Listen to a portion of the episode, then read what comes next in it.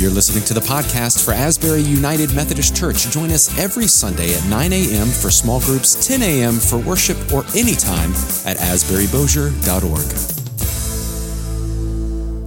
When you think back on your life, who was the weirdest neighbor you ever had? I think it would be fun to like just hang out over a coffee or a beer and talk about weird neighbor stories. That would be fun.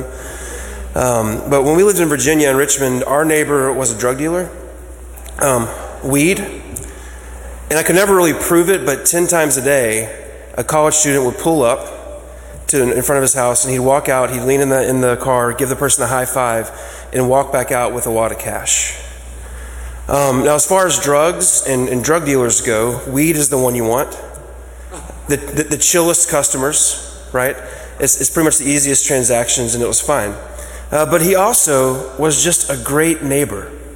He was always looking out for the neighborhood. We always felt safe. We always felt protected. We loved his family. Uh, he loved our family. Kids played together. It was just a great neighbor situation, apart from, or maybe because of, the other stuff. Now, about a year after we moved out of that neighborhood, my neighbor, my friend, uh, made the front page of the newspaper. Not for good things. And uh, he had shot somebody. In fact, he had shot somebody 100 yards from our house. Uh, someone had tried to rob him, and he he shot him. And uh, you know, people are complicated. A drug dealer, attempted murderer, great neighbor. Uh, we love this guy. This month, we're going to be talking about a series called "A Thankful Neighbor," and I want to kind of give us some working definitions uh, of, of, neighbors. In the Old Testament, we have one word and one idea for neighbor. In the New Testament, it goes slightly different. In the Old Testament, uh, the Hebrew word R-E-A, Rhea, Rhea, something like that. It means companion, and the emphasis is on likeness. Someone that is like you, a part of your tribe, a part of your, uh, in this sense, the Jewish tribe. So uh, Jews loving other Jewish people. So in the Old Testament, the emphasis of neighbor was like people that look like you, act like you, think like you, believe like you, likeness. Now, as we get to the New Testament, uh, the Greek word plesios, P L E S I O S, uh, the, the, word for neighbor there emphasizes proximity, someone that you are near to. Now, this makes sense if you think about the story arc of the Bible. In the Old Testament, the Jewish people are kind of isolated and trying to make their way and carve their own path. But by the time we get to the New Testament, uh, empires are around, and there's a, a lot of traffic, a lot of different types of people around. And so, neighbor became not just someone that was like you, but just someone that lived near you. So, Old Testament, emphasis on likeness. Love people that are like you. In the New Testament, emphasis on nearness. Love the people around you, no matter what they look like. And we see this idea kind of emphasized or reinforced in the story of the Good Samaritan, right? It's a famous story in the Gospel of Luke. Jesus talks to a lawyer. They're going back and forth about what's the greatest law, what's the greatest commandment. And they kind of land on loving God with all your heart. And the second one is like it love your neighbor as yourself. And uh, the Jewish lawyer asked Jesus, okay, well, who is my neighbor? And he's asking from a Jewish perspective, is it kind of like the old ways where the neighbor were people that just looked like me, thought like me, believed like me? Am I just obligated under the law of God to love the people that, that are like me? And of course, Jesus flips it by telling the story of the Good Samaritan. Actually, let's tell a story about a Jewish person who's robbed and injured, and a non Jewish person comes in and saves the day, shows compassion. He tells a story, then he looks to the lawyer and says, All right, you tell me, who was the neighbor in this story? And the lawyer says, It's the one who showed mercy on the other person. So Jesus flips the definition or expands the definition of neighbor. You're not just obligated uh, or compelled by the love of God to love people that look like you, think like you, believe like you. You are obligated and compelled by the love of God to love people who need to be loved to show compassion on those who are broken and those who are hurting. It doesn't matter what their race is, what their gender is, what their sexual orientation is, what their religious preferences, political preferences, it doesn't really matter. If they are in proximity to you and you see that they have a need and you have the ability to meet that need, you are compelled by the love of God to meet that need. It's not about likeness, it's about nearness and proximity. Now, the Old Testament does have similar sentiment as well. I don't want to bash the Old Testament or just that, that way thinking. When we get to the book of Jeremiah, chapter 29, then we see this sentiment pretty strongly. Now, when I say Jeremiah 29, if you were a good like Bible Christian growing up, you go 29:11. Jeremiah 29:11, my favorite verse ever. I know the plans that I have for you, plans to prosper you, not to harm you. This is like our favorite verse as Americans. God's got great plans for me. He wants to prosper me and not harm me. It's our favorite. We put it on coffee mugs, t shirts. I saw it all over the place, like in graduation ceremonies. You get the plaque with your picture on it, like underneath the verse God has great plans for your future. And that's probably truish enough. But when we look at Jeremiah 29 as a, as a whole, or Jeremiah overall as a whole, it's a completely different story. It's a completely different context, and the context complicates things, okay? So in the book of Jeremiah, the Israelites are under the oppression of the Babylonian Empire. And as far as empires go, they were one of the worst. Uh, the Persians, the Greeks, even the Romans were okay compared to the Babylonians. They were not great for the Jewish people. And the Jewish people like, hey, we were told we were special and we have this, this land. And this situation is completely different and we're kind of angry about it. So, God, what's going on? When can we leave this empire and this oppression and when can we go back home? And God says, 70 years. About 70 years you can go home. And another way of saying that is none of you that can hear my voice right now are going to make it out alive. You're all going to die before Israel goes home, before the promise is fulfilled that you'll reestablish your thing. So Israel's mad. God, when can we go home? And God says, 70 years. None of you are going to make it. Cool, cool, okay. Great, great, great. Um, what about those plans to prosper us in the future for us? And he's like, well, I didn't really mean you specifically. I meant like the collective, the collective you eventually. Like it would be good. It'd be okay eventually for the collective you, but not you specifically, okay? Okay, guys, so what are we supposed to do while we exist under the oppression of the Babylonian Empire? How now shall we live in this context where the thing that we long for is not going to happen in our lifetime? What should we do? In a few verses before the I know the plans I have for you, God says this to Israel. Jeremiah 29, 5 through 7. Here's what I want you to do in Babylon. I want you to build houses and live in them. I want you to plant gardens and eat what they produce. Take wives and have sons and daughters. Take wives for your sons, give your daughters in marriage, that they may bear sons and daughters and multiply there and do not decrease. And seek the welfare of the city where I have sent you into exile and pray to the Lord on its behalf, for in its welfare, in its welfare, you will find your welfare. So Israel wants to go home, and God says, What? Nope. Set down roots, build houses, plant gardens, plant vineyards, marry the people in your community, build families, become enmeshed in that community, become a part of it, and seek its good, seek its health, seek the blessings and the prosperity of Babylon. Because if this city that you're in, if Babylon prospers, you too will prosper. In its health, you find your health. You don't want to be there, you want to be somewhere else. I'm telling you, set down roots and make this place great.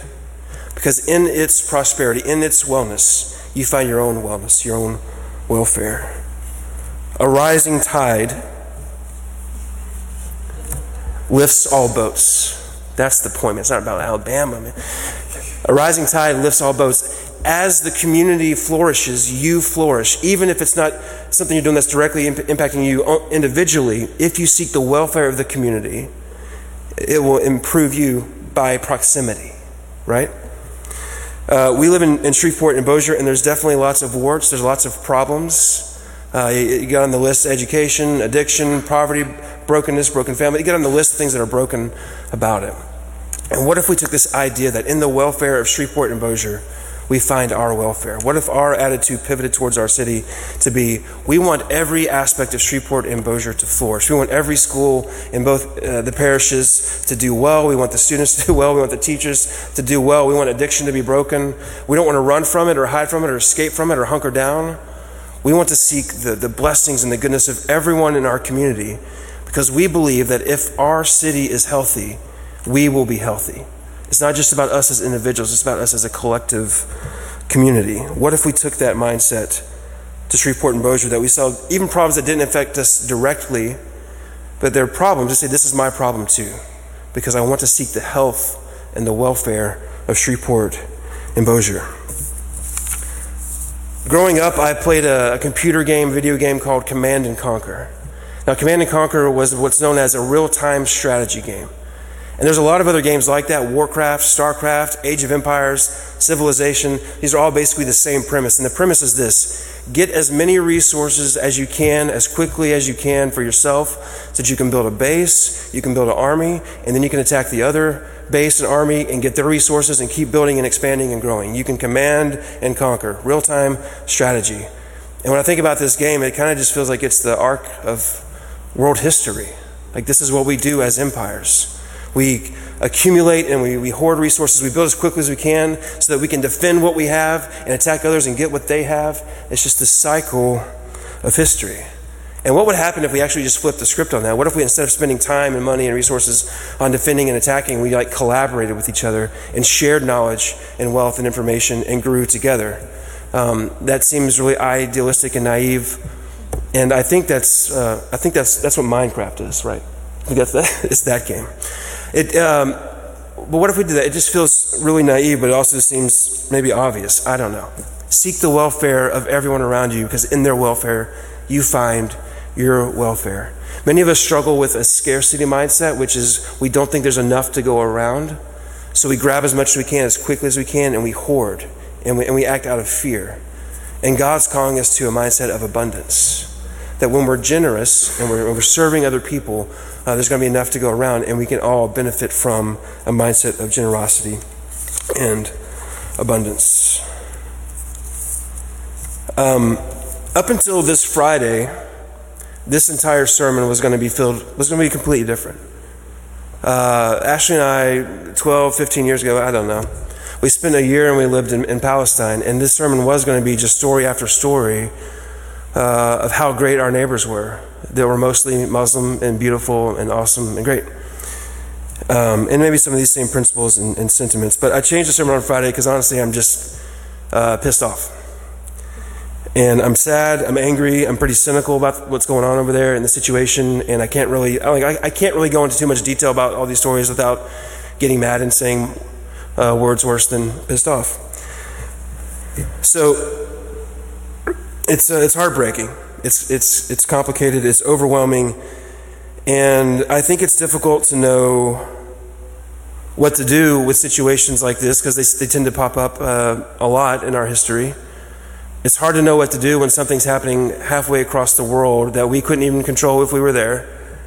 Um, but we're exposed to the information that's just heart wrenching and, and, devastating. It's hard to know how to hold the tension of praying and whatever.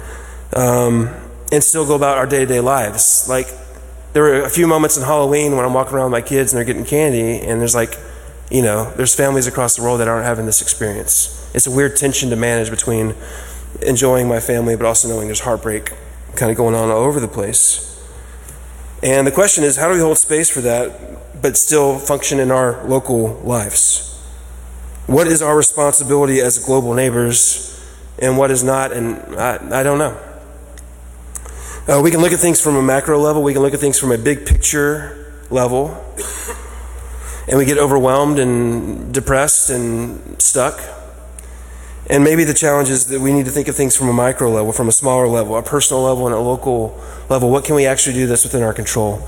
Uh, we have friends that are still living in the West Bank, which is separate from Gaza, right? It's over there, it's Bethlehem, that kind of stuff. Uh, Hamas does not exist in the West Bank, but the people that live there are, the, it's still getting worse over there for them too.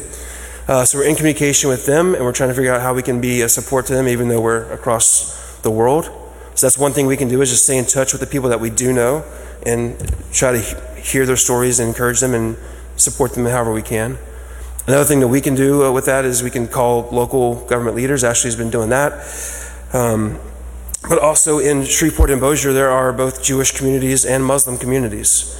And we've seen across the world right now, in response to the conflict there, we've seen a rise in anti Semitism and uh, Jewish hate. We've seen a rise in uh, anti Muslim behavior and, and, hatred towards Arab people. And that uh, is unacceptable.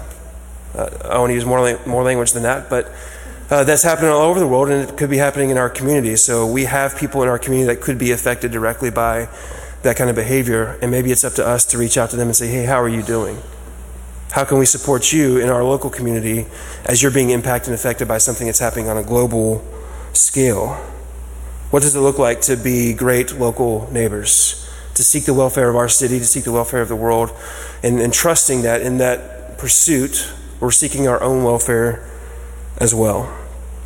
The tension to manage is holding space for what's going on in the world while also doing our best to be good neighbors here and make a difference in our own community. And I just want to read this last line from Jeremiah again.